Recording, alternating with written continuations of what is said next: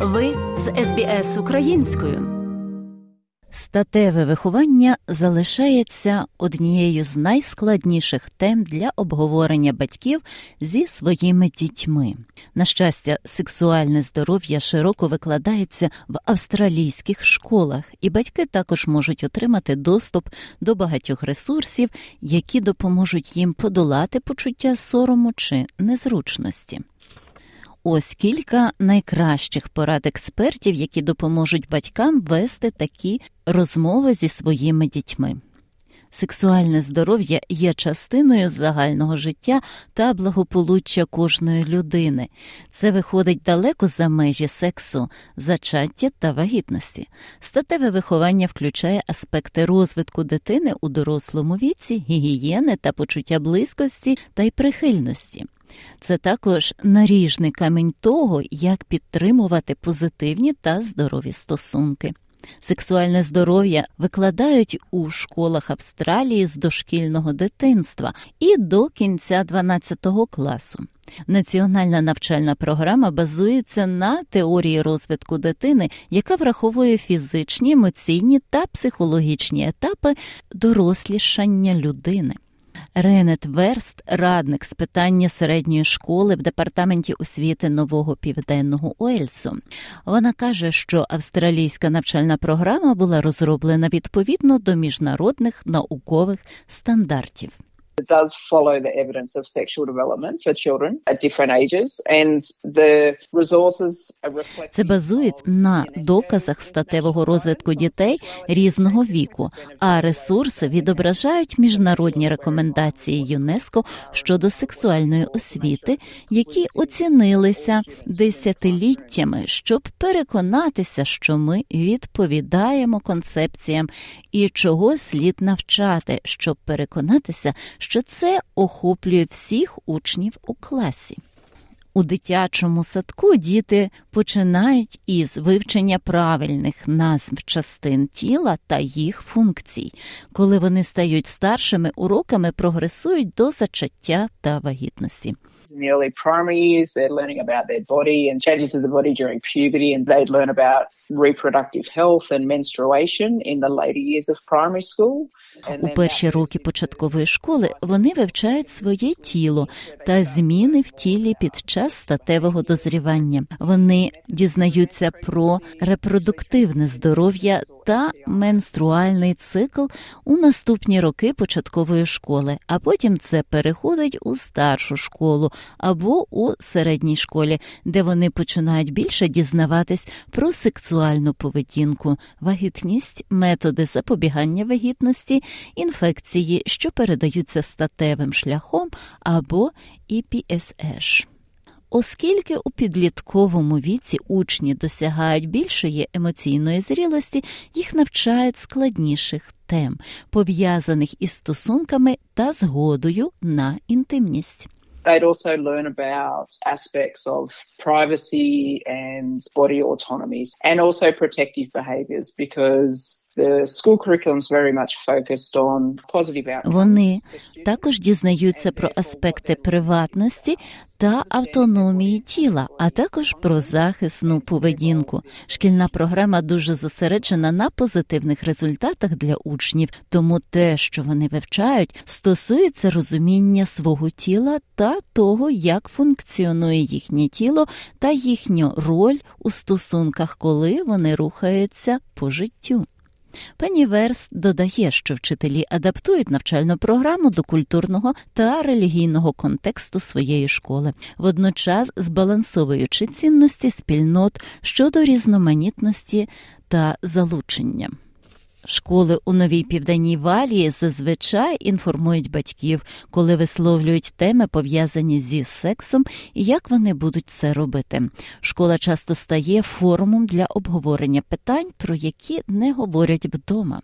If I'm totally honest, most young people in our classrooms, regardless of the age, Чесно кажучи, більшість молодих людей у наших класах, незалежно від віку, їм цікаво, і вони просто хочуть знати, що те, що відбувається з ними, є нормальним явищем, і що інші люди також переживають це.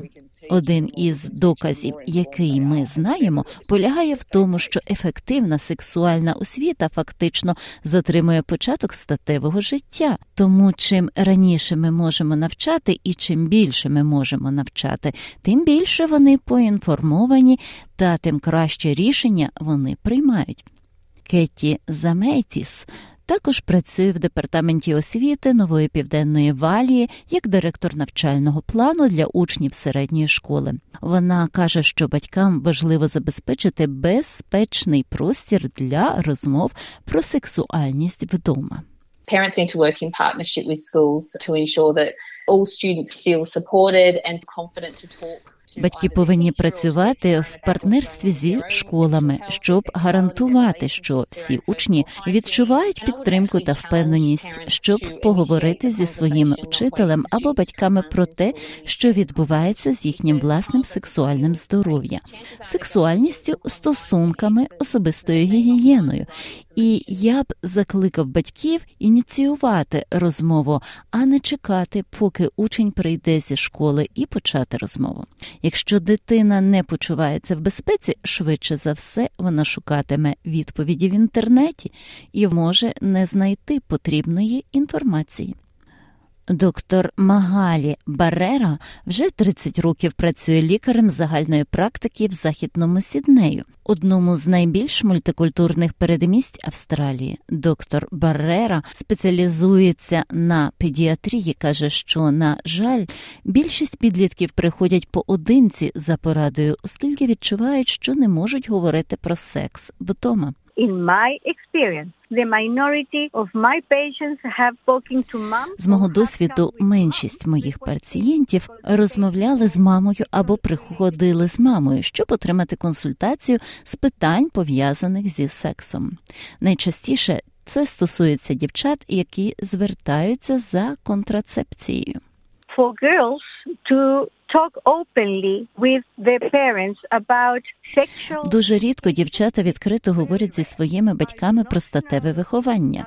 Я не знаю, чи це через сором, через культурні опередження, чи чому, але коли я кажу. Ти говорив про це з мамою? В більшості випадків вони кажуть, звичайно, ні. Я краще з тобою поговорю.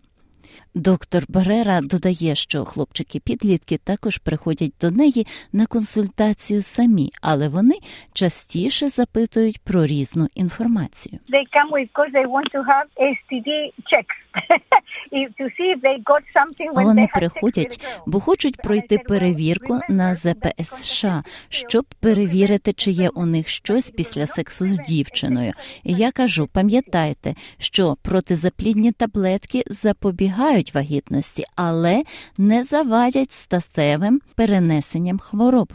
Доктор Барера додає, що більшість батьків приходять зі своїми дітьми, щоб обговорити сексуальне здоров'я лише тоді, коли вони досягли етапу розвитку, коли у дівчаток почалися перші місячні, коли хлопчики вперше намочили піжами, коли діти почали мастурбувати або коли виникли проблеми, пов'язані зі статевим дозріванням.